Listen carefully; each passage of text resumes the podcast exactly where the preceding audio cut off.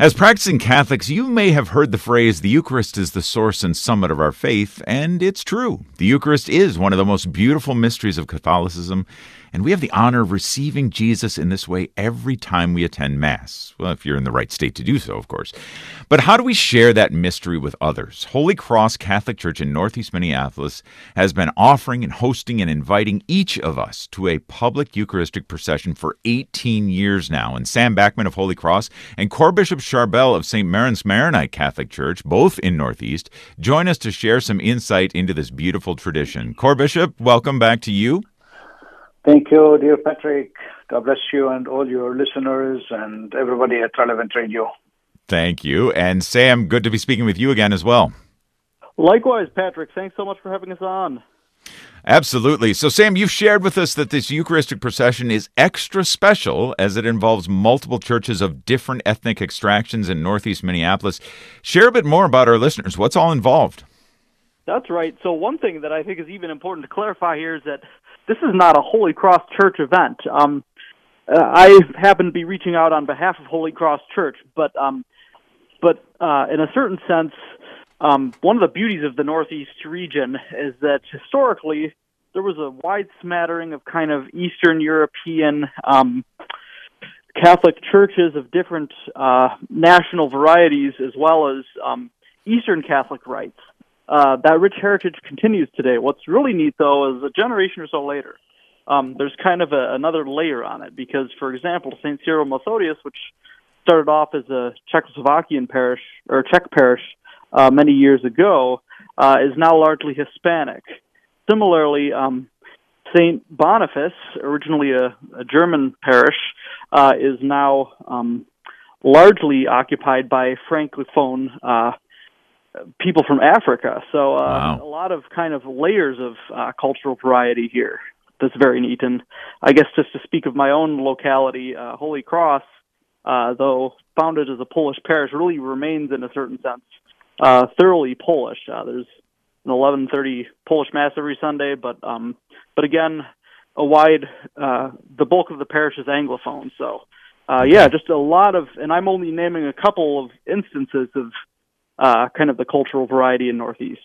Yeah. Okay. Yeah, that's very good. And it's exciting. I love the idea of these different ethnicities, different people from representing different parts of the world coming together around, especially around the body and blood of our Lord. Love it.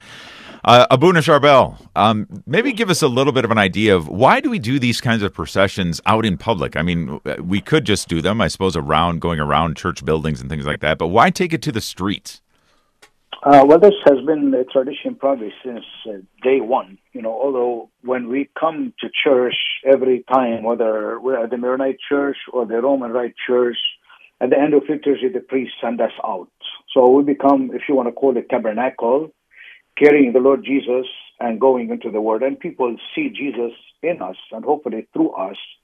But also we have, you know, worship. We have worship within the building, but also we have special worship and honor for our Lord Jesus in the Eucharistic processions, the Corpus Christi that that is celebrated worldwide. And uh, in Northeast Minneapolis, we chose to do it this way because the churches are so close in distance. You know, uh, Northeast Minneapolis has uh, 12 Catholic churches within a mile and a half, and uh, there's nine of them within a mile. So it's wow. easy to, to walk from one church to another. It's like a bridge. And Jesus is celebrated every single day and every single Sunday in Northeast Minneapolis in 12 Catholic churches within a short distance.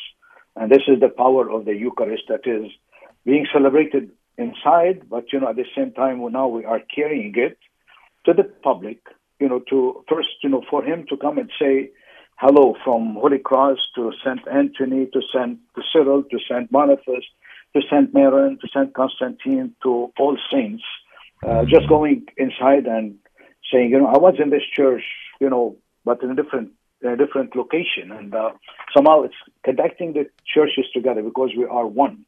We're one yeah. holy Catholic and Apostolic Church, and then Jesus is taken to the public. You'll be surprised how many people in the public they're they're looking and they're amazed and they are discovering and saying, you know, some of them who don't believe probably or who are discovering Jesus the first time, what are these people carrying? And so they have a mm-hmm. question, they start questioning, you know, who is this? that they are honoring so much. One of the things that it strikes me is that it's so reflective of the passages in the Gospels that we read, right? Of Jesus passing along his way, and then all these crowds of people following after him, just wanting to be close to him. To uh, well, as the woman uh, with the with the problem with the bleeding, you know, to reach out and touch his garment. Um, for Zacchaeus scrambling up a tree to see him. I mean, it's it's it's like we have that just going on again in our midst. Right, and uh, you know, this is this is a uh, evangelization. You'll be surprised when Right. we walk on University and come down on Second Street and back on University. How many people stop and watch, and how many people are that those are believers? They kneel down and they pray with us. Some of them are sitting drinking coffee on their porches. You know, they start staring at us and oh, what are these people? And there's hundreds of them, you know, they're coming and praying together and worshiping the Lord. We pass by non-Catholic churches, we pass by a mosque, we pass by non-believers, we pass by many different people in Northeast Minneapolis carrying Jesus, and Jesus at the same time blessing them because wherever Jesus goes, there is a blessing, there is peace, there is hope, and there is love. And even for those who don't know Him, He wants to come into their hearts as well. Amen to that. Ah, I'm I'm all excited now. We're speaking with Sam Backman of Holy Cross and Core Bishop Sharbel Maroun of St. Maron's Maronite Catholic Church, both in Northeast Minneapolis, about the upcoming 18th annual Eucharistic procession. Sam, uh, back to you. I, I, we better share some details of the day here. When is it happening? Where's it starting? And how does it go? Absolutely important details there. So it starts at 3 p.m. Uh, again, this is June 11th um, at Holy Cross Church. Begins at Holy Cross Church and will conclude at All Saints Catholic Church. Uh, one logistical item that's of great importance here regards transportation. Um, obviously, it's going to start and end in a different spot. Um, so there's uh, there's a bus shuttle running between St. Maron's Catholic Church and Holy Cross Catholic Church, and you can ride in either direction. So, for example, if you wanted to uh, park at Holy Cross and walk the procession, you could, after the um, after the procession was over, you could take a shuttle from St. Maron's back to Holy Cross. Um, on the contrary, if you decide that you'd like to um, park at St. Maron's, you can do that. I'd, I'd plan to do it about an hour before the procession starts, and then catch a bus up to Holy Cross. Okay. All right. Very good. And starting time again? 3 p.m. Okay. Yeah, 3 p.m. That's probably a good um, the hour that our Lord gave up His life, right? That's a that's a good time to do it on Hard on the solemnity of the Most Holy Body and Blood of of our Lord, which is June 11th. So 3 p.m. Sunday, June 11th. There are details online, of course, at archspm.org/events as well. Sam, what kind of turnout does this annual Eucharistic procession usually get? You know, I'm always amazed at the turnout. Um, last year, I remember it being a wasn't a what you would call in the Midwest a scorcher per se, but it wasn't a cool day. It was uh, it was a it was a warm day, um, and I was shocked. I think we counted somewhere near 400 people. It's a it's a really Wow. wonderful testament uh, of the of the belief in the real Eucharistic presence. Um, Mhm. and I certainly would encourage anyone who's not been before to take part in it. I don't think there'd be any tinge of regret for doing so. hmm hmm That's right, and uh, people are turning out for our Lord in such great numbers. That's wonderful. And just to clarify, I want to uh, I want to hear it from your mouth, Sam. This is not just for members of the churches in Northeast, right? It's for everyone. No, no, no. yeah. I, I'm ashamed that I even had to um, get this far into the interview without saying that. This is for everybody. Um, yeah, certainly people from these churches participate, but it's something that would be our the hope of I think all the churches in the Northeast that we'd have a, a broad showing from all around the diocese and uh, for, for that matter, I suppose all around the world. Yeah. Yeah, why not? people, Yep, let's turn this in. I mean, we've got the Eucharistic Congress coming up next year in Indianapolis, and if people are going to fly in from all over the place for that, why not turn out for this too, right? So Exactly. Take yeah. advantage of the local opportunities too. That's right, absolutely. If it's in your backyard, you should definitely plan on going.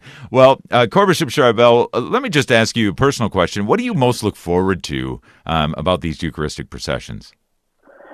Uh, I love this because it shows a great unity that exists in Northeast Minneapolis. Uh, this is the 18th uh, anniversary of this Eucharistic procession. For years, I tried to do it. I've been in my parish for 34 years, and I tried for the first 10 years to do it with some of the brother priests. It didn't work, and then back uh, 18 years ago, Father Glenn Jensen at Holy Cross and myself, we decided to start doing that together. Mm. Uh, we're originally thinking of having like an international festival to have food and so on, but we said we're not doing a Eucharistic procession to to visit all the churches. Amazing how many people have never been inside churches that are across the street from their church, yeah. or or probably a block away from their church, and they're amazed. You'll see so much beauty in these churches. You know, the mosaics, the, the icons, the, the stained glass windows etc. And then you are also exposed to beautiful languages that you are praying with. So there is the Polish beautiful singing and beautiful prayers. They are praying in Hispanic. Uh, uh, they, they, are praying in uh, in Polish, as I said again, Ukrainian, uh, Aramaic, and Arabic. You know, you will hear the Rosary and some hymns prayed in different languages. And from every community, there are people that are carrying the canopy and the priest, the Eucharist from one location to the next, to the others. Mm. And there is the, pres- the beautiful presence of the Knights of Columbus and the Knights of Malta and the Knights of the Holy Sepulchre. They've been coming every year to join us on these uh, pilgrimages, and uh, it just add more and more beauty every year. Yeah, it's a beautiful thing to be sure. Well, gentlemen, I am excited about the the opportunity, and I'm grateful that you could join us here on Practicing Catholic. Thank you for taking the time out of your day to explain more about this to us, and God bless you, and I hope the procession goes really, really well. Thank you, gentlemen. Thank you, Patrick. Thank you, and come with friends. Invite them. It will do, absolutely. Great, great suggestion. You can find all the details for the Eucharistic procession at archspm.org/events.